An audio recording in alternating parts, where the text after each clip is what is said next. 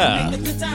Good times roll. Thank you very much, Grizz, for that intro. Uh, thank you very much, dear listeners of this pod, for tuning in. I'm your host, Andreas Tzortzis, and you're listening to the Red Bulletin podcast, and we're talking to uh, top performers in the worlds of adventure, sports, culture, music, innovation. We're talking to them uh, about the uh, hurdles that they had to overcome and, and the tips and the secrets that made them better. And um, we're a little bit obsessed with pain on this podcast as well, mainly because I probably don't push myself to that pain limit too often if I can get away with it. Um, we had a wonderful interview a couple weeks back with Camille LeBlanc Bazinet, uh, who is a CrossFit champion and a woman who says she likes to make pain her friend. And that conversation was very much in the back of my mind uh, when I spoke to today's guest, a young man, a very talented ultra runner uh, by the name of Dylan Bowman, who hails from Colorado uh, and Marin, California. We talked to Dylan about uh, why he got into long distance running and the perspective uh, that long distance running gives him on uh, regular life, on uh, minimizing what might be a big deal in, in real life um, after you've completed a 100 mile race everything seems a little bit more relative. We also talked to him about, and this was pretty interesting, talked to him about how his negative personality traits uh, in in his normal day to day interactions with folks, like I don't know, say his fiance, how they're actually beneficial. His impatience, his stubbornness is actually really beneficial on the trail. Um, it's it's rare you get to hear uh, folks who do this for a living speak so uh, eloquently and insightfully uh, about uh, pushing these incredible limits, these incredible limits of, of pain, and and uh, pushing past them. So uh, stick around; it'll be a good one. And here we go, Dylan Bowman. You started out as a lacrosse player. Is that a running man's game? Yeah, it is. I mean, certainly to a certain degree, depends on what position you play. Um, I made myself useful on the field as the the hustle guy. Yeah, so I uh, stayed on the field in transition, played offense and defense, hustled for loose balls, um, and yeah, basically, if the goalie made a save, he looked for me, gave me the ball, and then I ran it down to the other side so we could play some offense. That's so, great. yeah, it it uh, it helped me develop, you know, athletically and also um, from an endurance perspective. it helped me Yeah, but I mean, surely you had that since like. I mean, you must have been one of those kids that your parents had to like take you out all the time to run around, right? You know, it's funny to look back at it now because, you know, now I'm certainly like a very high energy person. You know, I feel like I'm kind of a, a mountain person, loves to be out and about for long periods of time. But I had at least one or two phases as a kid where I was, you know, too cool to uh, go hiking with my dad or didn't feel motivated to go ski sometimes and and I grew up in Boulder, Colorado, which is of course an endurance mecca and never ran as a kid, you know, at least in any organized um, sense. You know, yeah, but that's a I- bit weird, isn't it? right, right. I, I don't know. I think I think kids running marathons is a bit odd, like five to whatever twelve. Or something. Right, It just yeah. doesn't.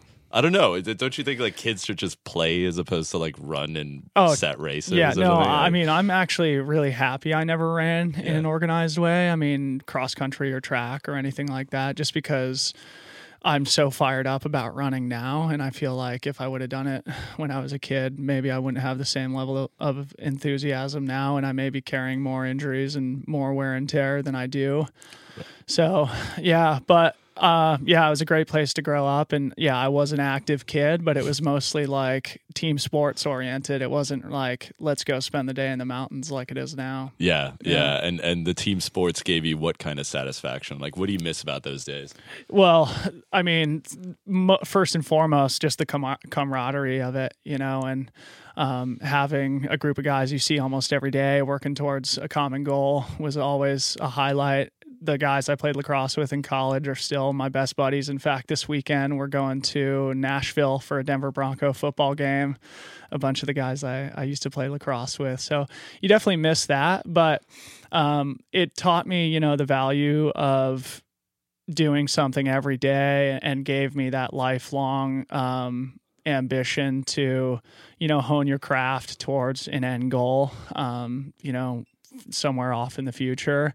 And the camaraderie aspect still has kind of translated to running, even though it's a very solitary endeavor a lot of the guys I race against are really good friends of mine, and I know their families, know their wives and kids and parents, and and think of them as some of my best friends now too. So right, interesting. Yeah. Is that is that different from what the culture is normally? I mean, we can get into this later, but I mean, you know, I love this idea of the ultra runner as like this solitary figure, yeah. and um, you know, there's that that famous book Born to Run by Christopher yeah. McDougall, which mm-hmm. I, I, know you've read, uh, which uh, tells the tale of uh, what was he the Caballo Blanco? Yep, that's right. Yeah, the white Micah horse. True, yeah, yeah, exactly. Who was running in in the Badlands on the border between uh, Mexico and U.S. Mm-hmm. anonymously covering massive distance over many years. I mean, is that is that image kind of mm-hmm. is that more typical or less typical of kind of the ultra runner yeah i don't know it certainly attracts a, a certain personality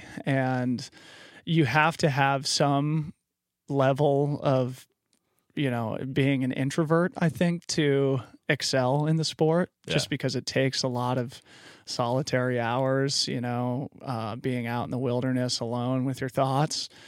Uh, but you know, there's also a lot of personalities in the sport as well, and I think it attracts kind of like the extroverted introverts. Because myself, I mean, I love talking sports. I love you know hanging out, being social, but I also really value my alone time. And, um, you know, the, the older I get, the more I, I realize that. And the, you know, the more I value, you know, just being at home alone with my dog or, you know, on the road, listening to podcasts on my own. Um, so yeah, I mean, I, I, think there's a balance to be struck there and I'm not sure I, I have a great answer for it, but I think right. there's, um, people in the sport kind of share the the personality I kind of just described. And you're you're relatively early in the game too. When when did you you moved to Aspen right after after college, which was in Boulder, Colorado? Yeah. Right? so you... I grew up in Boulder. Okay. I went to school in Fort Collins at Colorado State University, oh, okay. and then yeah. yeah and then moved to Aspen. The Rams. Exactly. Yeah, yep. I have a complete useless knowledge of uh, college mascots. Go ahead. Yeah. So what? Well, what was the question? Sorry. I don't even know. Yeah. Oh yeah, no. You uh, you moved to Aspen after. Right. Why though? Yeah. So uh, when I was in school, I. Um, just kind of went up there on a whim one summer after my freshman year just to to work for the summer you know i did the classic hospitality um, you know, just to to have a good summer in the mountains, and ended up going back every summer after that. And you know, then, people usually go in the winter, right? That, right? Yeah, right. so what what do you do in the summer when you're? I guess you run or you bike ride or right? Like yeah, that? well, so this was when I was still in college, right? right? And since I was playing lacrosse, we didn't really have an opportunity to to work during the school year. And so to get a job in the summer, you know, it's fairly easy still, even though Aspen's a winter destination, to get a seasonal job for the summer. And so that's what I did at the time and had such a great time that summer. And this is well before I had started running in any sort of organized and, and serious way. Uh, but had such a good time that summer that I came back every summer throughout college. And then, of course, after college, I had the typical, well, what am I doing with my life? Well, I have connections in, in Aspen now. I know it's I can get a job. college doesn't answer that question. Oh, right. Not even close. I mean, like, you know, I mean, why do you pay all that money exactly to have that question yeah. answered and it doesn't do it? Yeah. So, yeah, I ended up in Aspen. I was there for um, I did nine summers, and then I lived there full time for five years before uh, moving to the Bay Area. Small town. Yeah, yeah. Uh, I mean, you know everybody then. You get acquainted. Hunter S. Thompson was there, legendary, very important figure to the podcast. I don't know how important to you. no, yeah, absolutely, and he's still a very important figure in Aspen. Right. And um, you know, I still consider Aspen home, even though I've lived in the Bay Area now for for three years. Um, I'd probably go back and visit. What is it you like about it up there? I mean, just mountain culture. You know, when I when I think of myself, I think of myself as a as a mountain person, and right. and I feel most comfortable in those environments. And um, obviously, like the access to wilderness is world class there. Um, the year round. Um, adventure sport opportunity. I'm a big skier too, um, so that's obviously important. Um, but yeah, I mean, living in Mill Valley now, you kind of get the same feel, even though it's so close to a major metropolitan area. Uh, if you've ever been there, it feels like a, a small little mountain town too. Yeah. And um, so, yeah, I mean, there's a lot of things that make it attractive. Great local population. Um, really you know tight knit group uh, community feel. So yeah, it's a it's a great place. Is that where you got? Uh, is that where you started long distance running? It is, yeah. Okay. So it was after I graduated uh, from college.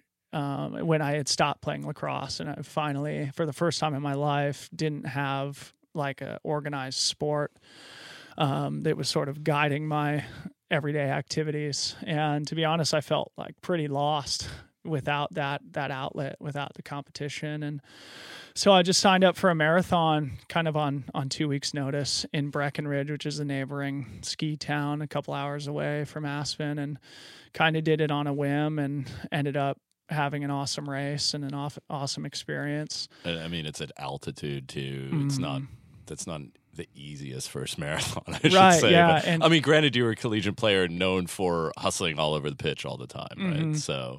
It wasn't that much training required, maybe, or am I well, wrong on that? yeah. So it was also a, a trail marathon too. So it's kind of a unique um, part of my development is that I was never a runner. You know, I never ran track, never ran cross country, never ran like road marathons. I went straight for for trail races, and this one in, in Breckenridge was yeah trail marathon at altitude, and um, you know kind of I guess intrigued me and it spoke to some curiosity I, I had um, internally just about um, you know what I could do and, and what I was capable of and and I think being an athlete my whole life made it fairly easy for me to transition to just purely endurance sport.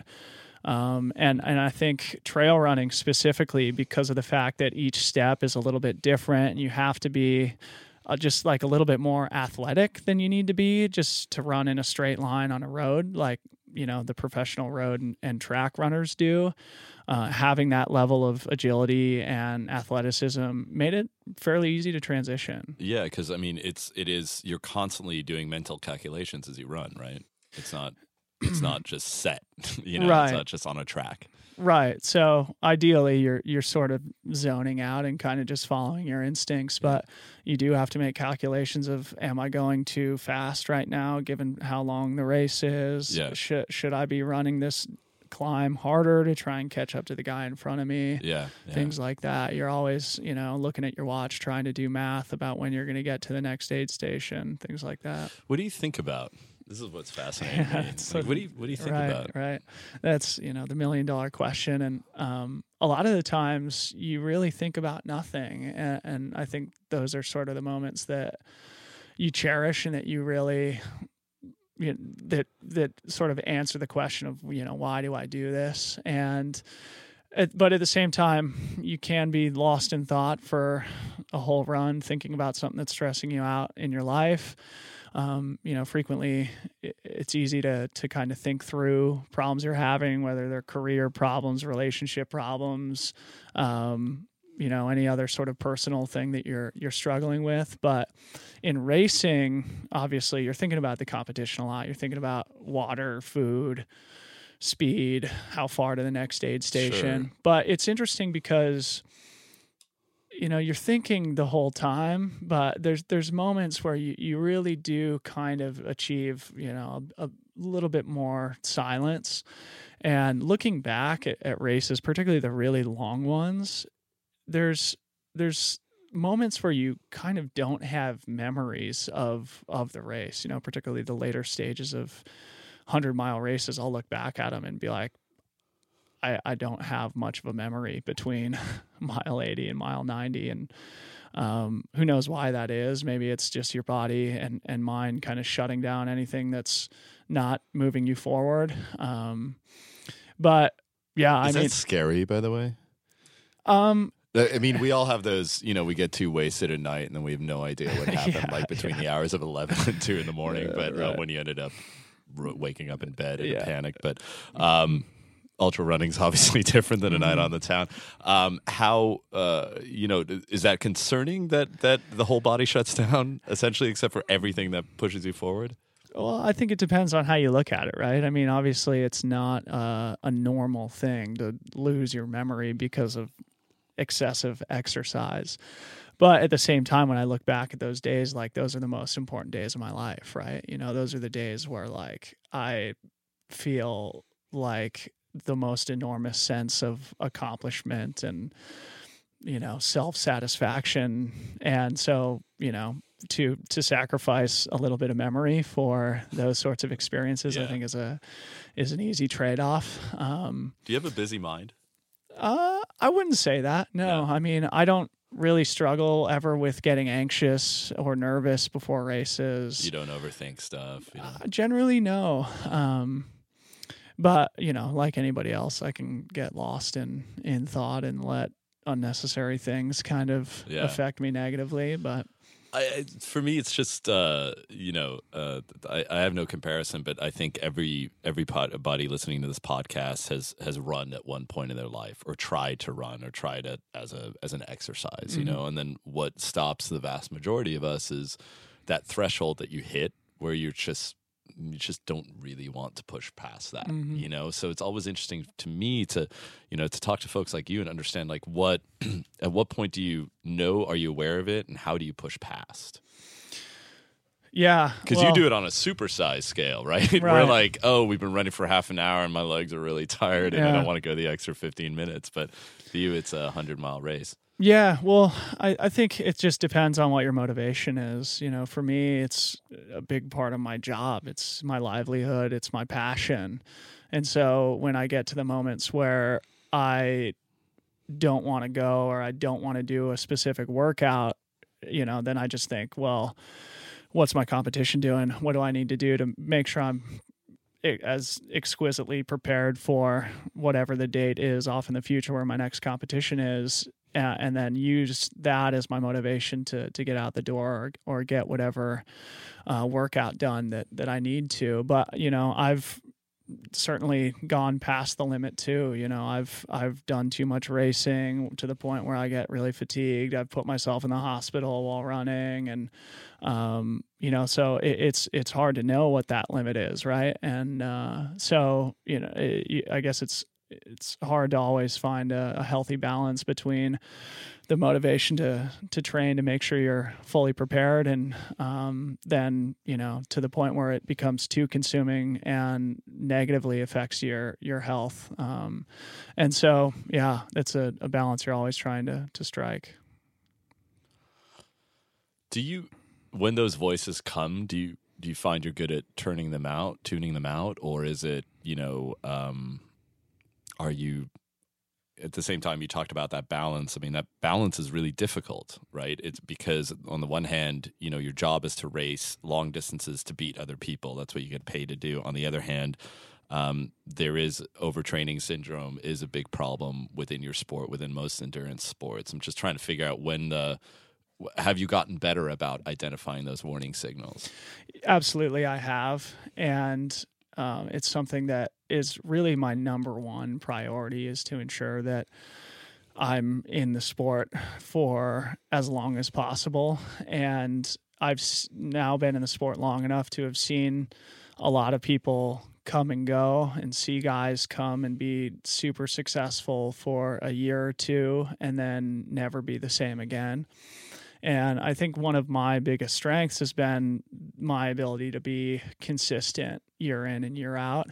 And I kind of attribute that mostly to the fact that I'm I'm good at, at metering the level of racing that I do, how often I race, and also my training. You know, I'm I value my downtime a lot. And, you know, here we are in December, which is obviously the, the end of the year, but also kind of the end of the racing calendar. So um, I'm sort of in that mode now of you know taking it taking a break both mentally and physically where uh, I'm not following a structured training program.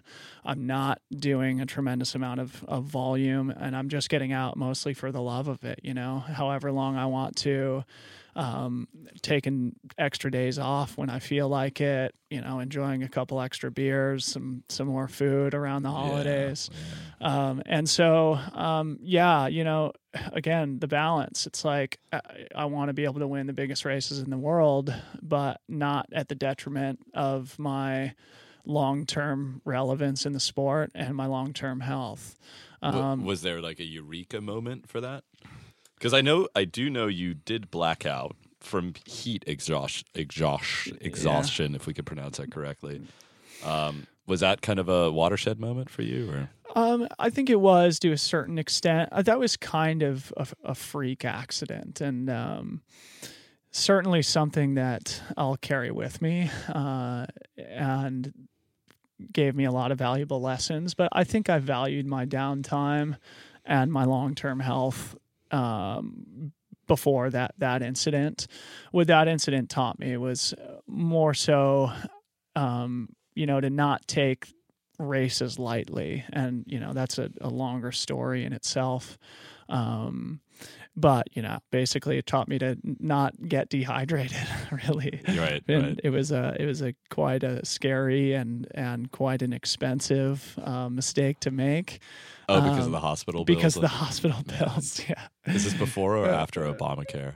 Uh, this was uh, let's see. I guess it was. I didn't have didn't Obamacare, but I, I I had health insurance. Luckily, I mean it was a Right. twenty thousand dollar hospital bill, but luckily I, I had insurance. But I had the the catastrophic insurance plan, so my my deductible was enormous. Ugh. but um, yeah, I mean, uh, I that that taught me, you know, the that I am capable of pushing myself too far. You know that my central governor can fail to the point where your body and mind will force you to stop. What's a central governor? Well, the if you read the kind of literature on an endurance sport, basically the This is the downtime you're talking about. This is what you're reading. Exactly. Okay, yeah. yeah. right. No, I'm a big student of the game and, and love looking into the stuff. But the central governor theory is that your brain will force you to stop before you reach your physiological limit, right? So when your brain senses that you're getting the, close to the to the edge, it'll give you other indicators to encourage you to slow down, whether it's nausea or vomiting or, you know, muscle pain, whatever it is. Those are sort of tricks that your mind is playing on you to, to try and convince you to slow down. And when you run past that, that's when it takes full control and says, okay, you need to sit down, which was what happened to me when I had that heat stroke incident. And yeah, again, I have no memory of it. It was quite scary and um, something that I'll, I'll carry with me. But at no point did it discourage me from continuing in the sport and uh, continuing to to kind of chase those those goals. How important is it for you to? I mean, you just mentioned that you were talking about um, you're talking about the central governor, which is uh, I imagine to be like a little British man inside of you with the name of like Pritchett or something like that. He's all right, governor, you know, and like governing your bodily responses to things. But anyway, that's that's my own little bizarre uh, tangent. Um, what I'm actually trying to get to is um, how much do you, reading do you do outside of the sport? Like how much are, how much is it important to you because you spend so much time um, with your thoughts. Like thinking about ultra running all the time probably isn't fantastic. Mhm. You know, how do you engage in the outside world? Let's say. Yeah, sure. So, I mean, I, I do a lot of reading outside of the sport too. Um, and I most recently I read a book called *Sapiens*, which was a total mind bender, amazing kind of history of the the human race. Um, and I I get a lot of um, satisfaction reading a lot of uh, mostly nonfiction. Right. Usually, I listen to a ton of podcasts. Nice. Um, but as a person, I'm hugely into sports, you know, across all spectrums. So, um, yeah, I do read ultra running books. I read triathlon Yeah. books. I follow the NFL. I follow all professional sports. Yeah. I listen to interviews for top athletes across all disciplines, um, and I, and I take little nuggets from from each of those and, and try and apply it to my sport. But as it pertains to you know the more human side of, of myself and, and non-athletic side i think i do nurture that enough Yeah. too just uh, by reading reading books watching I, documentaries mean, I think it's important, right? I mean, it's, I, I just try and imagine the culture that you're in all the time, right? And Mhm. and I mean, you were in a competitive lacrosse culture, you know, Mhm. which I imagine is probably a little bit different than playing for the you know the football team at Colorado Mhm. State, right? Yep. Which is probably pretty myopic and pretty one note, you know. Mhm. Uh, lacrosse, I imagine you guys got up to different things and you know um, had interests outside that you could indulge, right? Uh, Mhm.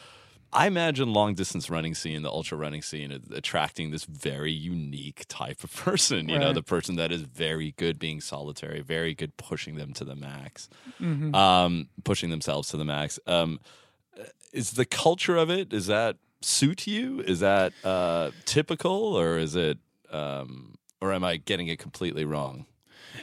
Totally. I know 100%. The the culture of the sport is what originally well, I think the curiosity originally attracted me, but the the cultural aspect of the sport is what's kept me in it for so long.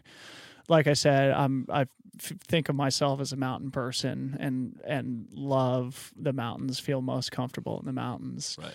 And um the the scene, as I also mentioned, you know, I have a lot of my best friends in the world now are the guys that I compete against, and it's rare that you can find a sport where that's the case. I was going to say that Right. I, I didn't know that. Yeah. So that's that's really there's this sense of camaraderie after the races. oh, then hundred percent. uh huh. And you know, make no no mistake, when we're out there, we're trying to kick each other's ass, but afterwards, we're the first people to give each other a hug and Is it because Yeah. there's this sense of common suffering that you guys go hundred percent. Right. Like it's really it's hard to explain, but when you go through those really intense and really difficult trying experiences with other people and you know they've gone through the same thing and you both come through the other side there's just a connection that you have and a good good example of that is my first time running the Leadville 100 back in 2010 this is only like a year after I started running. I ended up just falling into basically the same pace as this this guy named Zeke Tiernan, who is really well accomplished runner. He ran at the University of Colorado, um, lives also in the Aspen area, but I I never knew him, right? And and uh, we met each other there at the Leadville 100, and and ended up just by chance kind of falling into the same pace for like almost 75 miles and we'd never met each other before. And then after the race, you know, he beat me by like 10 minutes that day. And uh, we laid in the medical tent together, just like shaking our heads, like, wow, what a, what a crazy day. And then he was like one of my best friends in the world after that. you Yeah, know? that's great. and uh, yeah, so I mean, it's just it, when you go through something like that, the relationships develop quickly Yeah. and and they become really strong. Yeah. Bonds built in the medical tent tend to stay strong. Exactly. Yeah. How often do you end up in the medical when tent after a race? shaking uncontrollably. Which is, Yeah. is that what happens? Uh, yeah, well, usually after 100 milers, like you, you definitely need to lay down for a little while. You know, if if it's 50 miles, you can pretty much walk it off. Maybe sit down, drink a soda or a beer, and and you know, within an hour, you're feeling pretty normal. But at least for me, after the hundreds, I've had you know pretty serious, you know, like need to lay down and and you know the bouts of shaking and nausea and things like that, which uh, again sort of make you question why you do it. But at, at the end of the day, you know, the next day when you look back at it, all those those questions seem pretty silly. Really? Is it because it's that big? I mean, it is a huge accomplishment, but that you would remember that so fondly as opposed to focusing on the difficult parts of the race. That's the interesting thing. Like that high is almost delayed. It's like that runner's high comes after you like roust yourself from the medical Yeah. tent and have your first beer. And then like a day later you're like, damn, that was amazing what I did. You know? That's Right. odd, right? The pay the payoff is a little bit delayed, it seems. Oh, totally, a hundred percent. And yeah, you're right. I mean, sometimes you think like, what a what a lousy way to make a living, and you just like suffer all the time. but you know, at the same time, yeah, I mean, those days are so so powerful and and so important in my life, and I think have helped me well beyond, you know, sport. Have helped me develop as a human, and it's almost like, you know, women who have children, right? If you have one kid and you know it's a terribly painful experience to to give birth, you know, why would you ever want to give birth again? But it's Yeah. the satisfaction that you get Yeah. from from being a parent. And maybe that's a bad example, but I think it's it's kind of the same. Yeah. Uh, Talk about that, how it helps you in other parts of your life, though. Is it just, um, yeah, how? Like, is it the, the, I imagine the mental preparation, of course, but also just, just the way you approach things? Yeah, I think it just makes everything seem less hard and Okay. less um, important. You know, it just it, it, it helps you to not stress about the little things that aren't worthy of your stress. And obviously, the mental toughness and the belief in yourself that you can get through things is greatly enhanced when you prove to yourself that you can get through things. And being able to draw on those experiences and examples of like, hey, I thought I wasn't worthy of this and I did it, you know, um, helps you then in the future, maybe in a totally different context, whether maybe it's professionally, you think, you know, maybe you're not qualified for a certain job, but you know, damn it, I'll work my ass off to make sure I'm good at doing my job. And um, so, yeah, I mean, I think there's also certain, you know, negative personality traits that I have that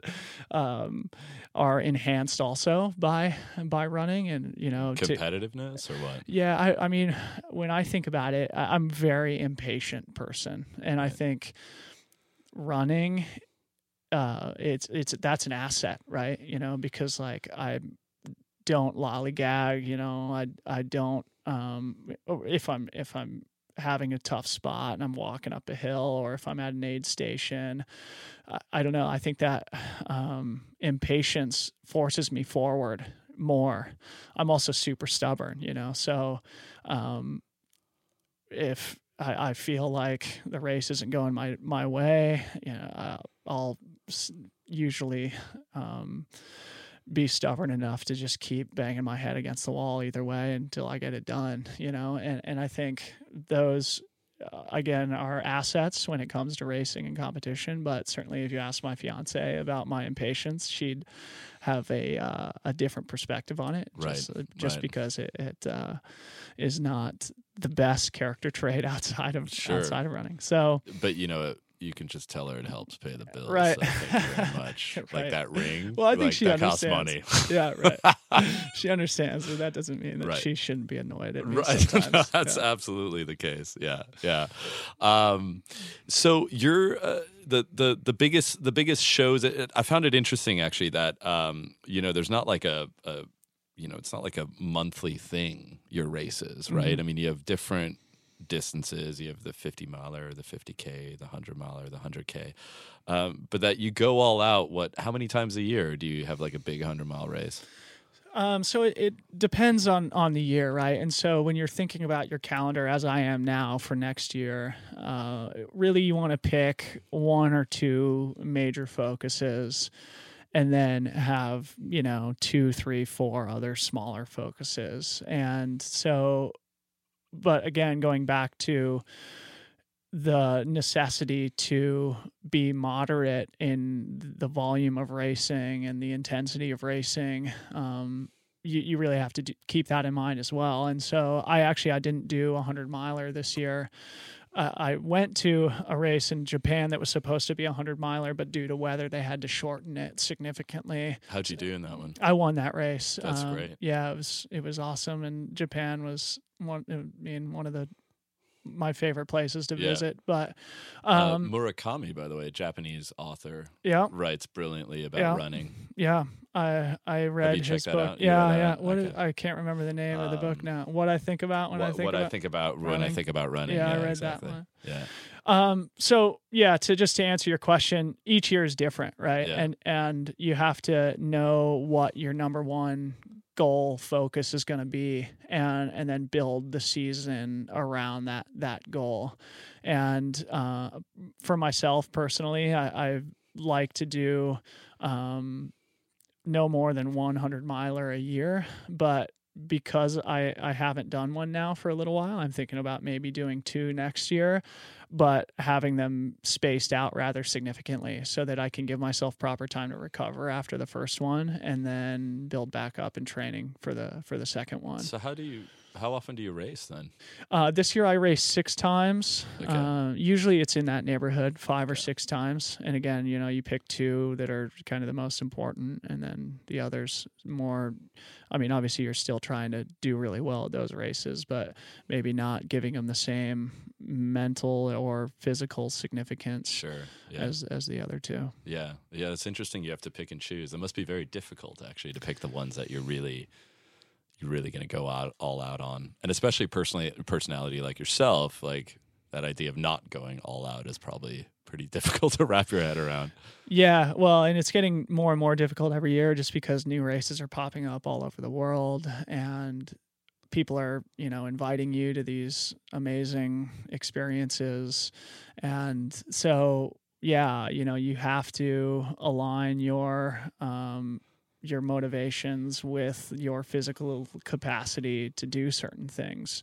And um so it is it has been interesting to kind of learn how to say no to certain opportunities to travel to places that you would otherwise really want to go just knowing that if I go and do that race it's going to take away from my ability to perform at this other race which Sure. which happens to mean Yeah. more to me at a certain time and and again like I really want to have a long career and I think that if I do I'll be able to get to all the races that I'm motivated to participate in at a certain point. Yeah. And so just having trust in that fact uh, helps me to to kind of say no to those those things. Crazy, by the way, also how the um, the industry is blown up. Right? Mhm. When did you enter it? Two thousand nine. I want to say you started doing that. Yeah, 2009 I ran my first my first ultra and yeah, so we're we're seven years on now, and Mhm. you're, I mean, you're one of the top runners out there, and and there just seems to be more and more of a culture. There seems to be more. I mean, have you seen the difference even in these last seven years around it? Yeah, hundred percent, and it's attracting newer, younger, better athletes, more brands coming into the space. Like I said, races popping up all over the world. See people coming from other sports, kind of like myself, but also, you know, some of some really fast road runners who bring a different kind of pedigree. Um, and uh, you know triathletes and things like that who are, are kind of crossing over into the trail space as well. So it's really exciting to see. It's a fun time to be part of the sport, Right. and especially for me, like as a fan uh, of sport, it, it's great to follow too because there's exciting stuff happening all the time. Yeah. So- Yeah, there's a, um uh one of the folks that works with you, uh, Lisa on the Red Bull side, was talking about how um how how addictive the news is around it. You know how how there's a real just kind of you know the way you just kind of follow along. You know it's it, it almost feels like at the moment you're part of this exclusive club and you're getting like kind of insight into this really cool like growing sport uh, that you know that isn't football and isn't baseball and isn't you know basketball. It hasn't reached the mainstream really properly but but still has this kind of like will he won't he you know is he going to come at the end? Is he going to spurt past or is she going to pull this major move on this part of this this section of the hill? I mean there's there's i mean they're long races but i imagine there's there's moments of real drama to them as well. Oh, absolutely, hundred percent. And uh, the race that was just in Marin this last weekend, the men's race was an all-time classic, where the guys that finished first and second were within 30, 30 to sixty seconds of each other almost the whole day, which is nearly unheard of in our sport. But you know, like with the growth of the sport, there's obviously some growing pains too, and some some negative things. Um, you know, we spoke off off mic about performance enhancing drugs, and you know the the likelihood that that'll end up being more of an issue in the future. You know, and, and how do you maintain the growth of the sport while um, maintaining the family feel that you have at races and the really sportsmanlike vibe that uh, has always been the har- hallmark of the sport. So there are certain people who bemoan the, the growth of the sport and the Yeah. influx of money. Um, you know, obviously, as as somebody who makes his living, uh, or at least a lot of it, off the sport, it's it's good for me, uh, and I do have lots of, of cool opportunities. But I can understand the, the folks who kind of um, yearn for the good old days. Um, so I, I'm They're, hoping, they're that- always there, by the way. right, yeah, Right, right. and I'm confident that just as a as a community, um, you know, we, we are empowered Yeah, enough and, to keep it the same. You know, honestly, man, like it's a hundred mile race. Like, Mhm. how many people are going to want to do that? right? Yeah, you there's know a what I mean? Like, there's the a there's a real Right. barrier of Yeah. entry there. So. Uh, I mean, I, I can see how it attracts people from you know kind of endur- other endurance sports. Like, I think Lance Armstrong ran has has run an ultra race. Is He's that right? he's wrong? never no, he's never uh, run. He might have he might have just yeah. that might have been like a Yeah. Leadville bike thing. But he's gotten into trail running a little bit, and Mhm. I've I've actually gotten out with him uh, just once. We went for a run in Austin, yeah, um, but you know he's got that same mentality that all endurance athletes do. and Just that you know it's it's fun to get out and, and hurt yourself a little bit every one- every once in a while. Right, right. know? Apropos, hurt yourself. How do you um do you plan? We were talking about moments of drama in a race. Do you know in a race when you're going to go big, when you're going to pass, you know, when you're going to drop back, when you're going to, you know, can you plan for that, or is it spur of the moment? there's a certain amount of planning that you can do, but of course, with most races, the plan kind of goes out the window pretty quick. So I try not to put too much emphasis on on you know planning out a strategy, but you kind of recognize when the crux moments of races occur, you know, in, in doing your research prior to the race and seeing where the aid stations are and where the most important climbs of the day are you can kind of get a sense of where the pack might split up more or where a, a certain part of the course might suit your strengths or weaknesses as an athlete and then making decisions based on that of like hey i know i'm going to be really slow on this downhill so maybe i'll push the next the, the following climb to ensure that you know i don't i don't you know get too much of a gap. So um yeah there's lots of pre-planning that Are you- happens Are you a slow builder by nature, or are you a guy who like charges? I'm a slow builder. Yeah, Okay. I like to be uh, an even racer. I like to. I, I find that I get a lot of mental strength and, and, and a lot of momentum when I'm catching people, Yeah. and it helps me to stay motivated during a race. I'm not somebody who particularly loves being chased and. Right. Uh, having a target on my back i like Yeah. to be the one that that's chasing um but you know I I've also been able to win in both styles, right? So and that's that's a good. Experience. Yeah, yeah, yeah. confidence boost to know Absolutely. like, hey, I can win in this style if if I want to. And so when you race certain athletes and you know their style, then you can sort of think, okay, well, maybe maybe I'll adjust how I usually race in order to be more competitive against this guy. Yeah, yeah. Um, I I feel like there's this. By the way, you have a day job, right? Yeah, I do. What's your day job? Yeah, so I work for a company uh, out in New York City called Hypoxico Altitude Training. Okay. And so we manufacture a technology that simulates altitude. So mostly for athletes, obviously, people who are trying to get acclimatized to go climb in the Himalaya or anywhere else in the world. Uh, people like me who live at sea level but train or but but race at altitude a lot against guys who have the benefit of of living at altitude right. um, and you know so as i said i'm big fan of sports and things like that so it's really fun for me How often do you sleep in a tent then? Uh, altitude training tent? What are Yeah, we calling yeah. those things? yeah so yeah we just call them altitude tents Okay, and, got it. and Yeah. uh, yeah so it, it depends really on the time of year and the races that i'm preparing for so Right. certainly if i'm going to be going to a race at altitude uh, i'll sleep in the altitude tent i'll ride on a stationary bike at altitude um, things like that to help prepare prepare me. Does, Um, does it feel different when you're in an altitude tent sleeping? oh, totally. Yeah. yeah. So how do you like? How difficult is it to fall asleep? It's actually you sleep much better. You yeah. do. hmm Yeah, you sleep really deeply. The thing is, yeah, so it's just a matter of like convincing your significant other to uh, sleep in the altitude tent. She needs to sleep in the altitude right, tent, too. Right, right. She's not like take unless the altitude you're tent unless you're the gonna go into the yeah guest bedroom or, or whatever.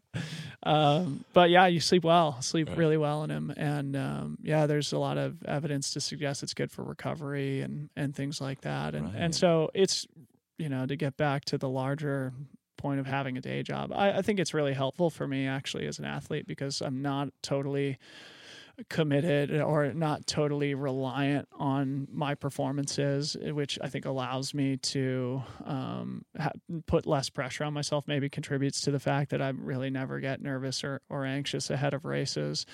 Plus, it fills time, you know. And if I didn't didn't have it, um, I think I'd I'd get bored, you know. Uh, You might overtrain. might overtrain and Yeah. we've seen that a lot you know there's very few people in our sport who are truly professional and uh, we, we've seen in the past uh, people who have quit their jobs who then uh, suffer you know because they all of a sudden have all this extra time. And to fill that extra time they exercise more when really they, they could be focusing more on on recovery. And having a job i think is is helpful in that respect. Plus it's mentally stimulating helps you develop in other ways as a person Totally. uh, but It also gives you other stuff to think about. Mhm. I mean, that's the thing, right? It, it's it's like I'm always I'm all about with your sport. I'm all about like stimulating the mind for those moments when you're just when it's like eight hours of just one thing, you know, because you gotta be thinking like.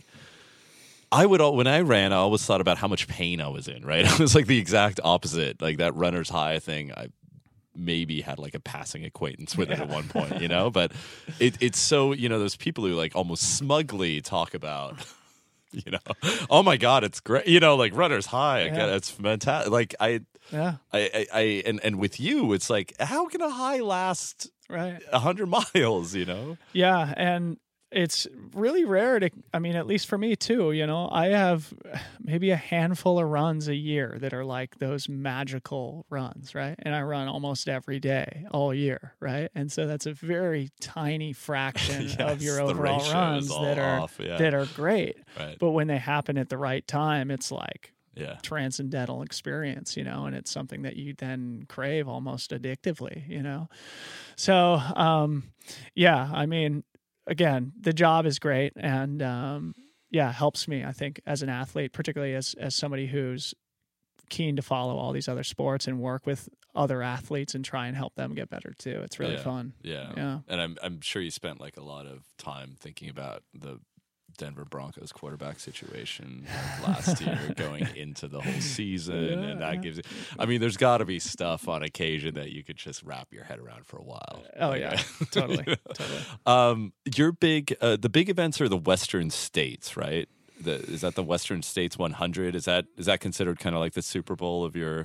That's yeah, one of the biggest Okay. races in the world. Uh, why is yeah, that? Yeah, so it was it's the oldest trail 100 mile race Oh, in, okay. in history. So it's kind of what started it all. It's kind of the the the grand granddaddy of them all and because of that fact it's got great tradition. It's got uh, a mystique unlike any other race and uh, you know, it's got an unbelievable story about how it was started basically a guy it, it was a hundred mile horse race from squaw valley california to auburn california so it's a point to point race originally like i said a horse race. And one year a guy named Gordy Ainsleigh's horse was unable to start the race. And so he said well i'm just going to do it on foot. And um, ultimately made it to Auburn against all odds and, and finished 100 miles on foot.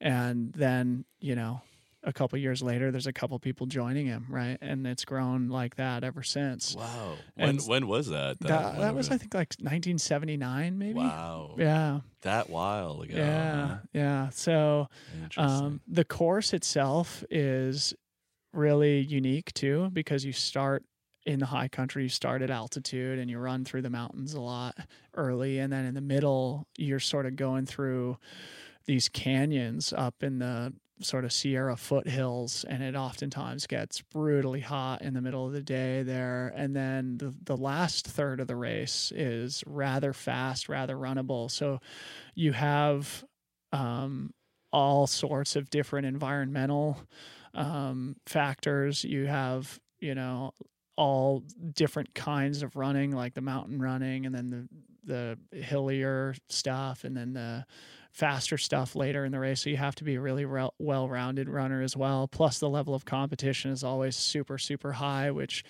adds a, another um, factor to the race as well. Um, so yeah, it's one of the greatest races in the world and, and certainly in the U.S. And yeah, I've been lucky to, to do it a few times now. Have you won it? I've never won it. No, I, I finished third back in 2014. That was my best finish. But That's amazing. Yeah, it was great. Yeah, it was great. One But of the that's highlights got to of be my a career. goal right now, right? Is to- Certainly, yeah. I mean, I, I'd I'd love to to win that race someday, um, and I think it's a race that suits me. Um, so Because I'll get back to it. starts hard, gets harder, and then it's a kind of a, a power run towards the end. Then Yeah, I mean, it's just like suits a, a good all arounder, you know, like not a mountain specialist, not a, a flat or road specialist, um, but somebody who can kind of compete in either of those contexts. So, um, yeah, there's a lot that's very attractive about the race, and, and certainly a race that uh, I'm excited to go back to in the future. that's great. Mm-hmm. And then and then what's the other big one on your calendar? Uh, the big one on the calendar for next year is the Ultra Trail du Mont Blanc, which is basically the equivalent of the Western States in Europe. So Right. it's it's kind Ooh, of Mont Blanc. Yeah, It's gonna be beautiful up there. it's amazing. So the race uh, starts and finishes in Chamonix, France, Right. and it's about a 105 mile circumnavigation of Mont Blanc. So you go through France and Italy and Switzerland, and uh, do a, a full loop around the mountain, and um, it's uh, production unlike anything else. You know, there's 2,500 people in the race and several What? thousand more people out um, in each of the towns that you go through. who are cheering. Twenty five hundred people running the race. Yeah. There's that and- many people on oh. Earth who are into this. Oh, that's way more. I mean, if they let everybody in who wanted to be in the race, there'd probably be 10,000 or more people. So that's the, the main objective for next year. It's And what's be- the challenge there? Is it is it well, 100 miles first I and mean, foremost. yes, I mean that's the base Yeah, layer yeah, now, though. yeah. Okay, so what's the what's Right. about this particular hundred mile? yeah so so i'm somebody who's super motivated by competition you know and, and so this is one of the most competitive races of the year certainly i- in the whole world. And um, so that's a, a major motivator for me. It's uh, also very difficult mountain course. So over the course of 105 miles there's like 30 to 33000 feet of climbing. So it's relentlessly hilly rel- relentlessly mountainous. Um, and the winner of the UTMB um, typically takes, I want to say, you know, almost five hours longer to finish the race than the winner at Western States. So it gives you an idea of how much more difficult it is for nearly Wow. nearly the same distance. What, it what are takes. the what are the hours? I mean, what what's the time on each of those? Uh, the Western States is usually won in about 15 hours nowadays, and UTMB is 20 to 21 hours. So five, six hour discrepancy in nearly the same distance gives you a good idea of just how much slower, how much more challenging the terrain is at, at UTMB. And it's a race that uh, I sort of have unfinished business with as well because I went out in 2013 to run and was fit and, and ready and hungry. And I got there two weeks before the race. And on my first run, I, I blew my ankle out and was unable to even start the race. So, and I, and I haven't been able to get back to, to do it since then. So I'm super motivated for that one um, there at the, at the end of August in 2017. That's awesome, man. Yeah. Dylan, thank you for coming by, man. Hey, It's been a Andreas, it's a pleasure. Yeah, awesome. Thanks Very so cool. much. But a little song, a little tune to play to make the good times roll. You ain't got nothing Dylan Bowman doing things that we certainly never will.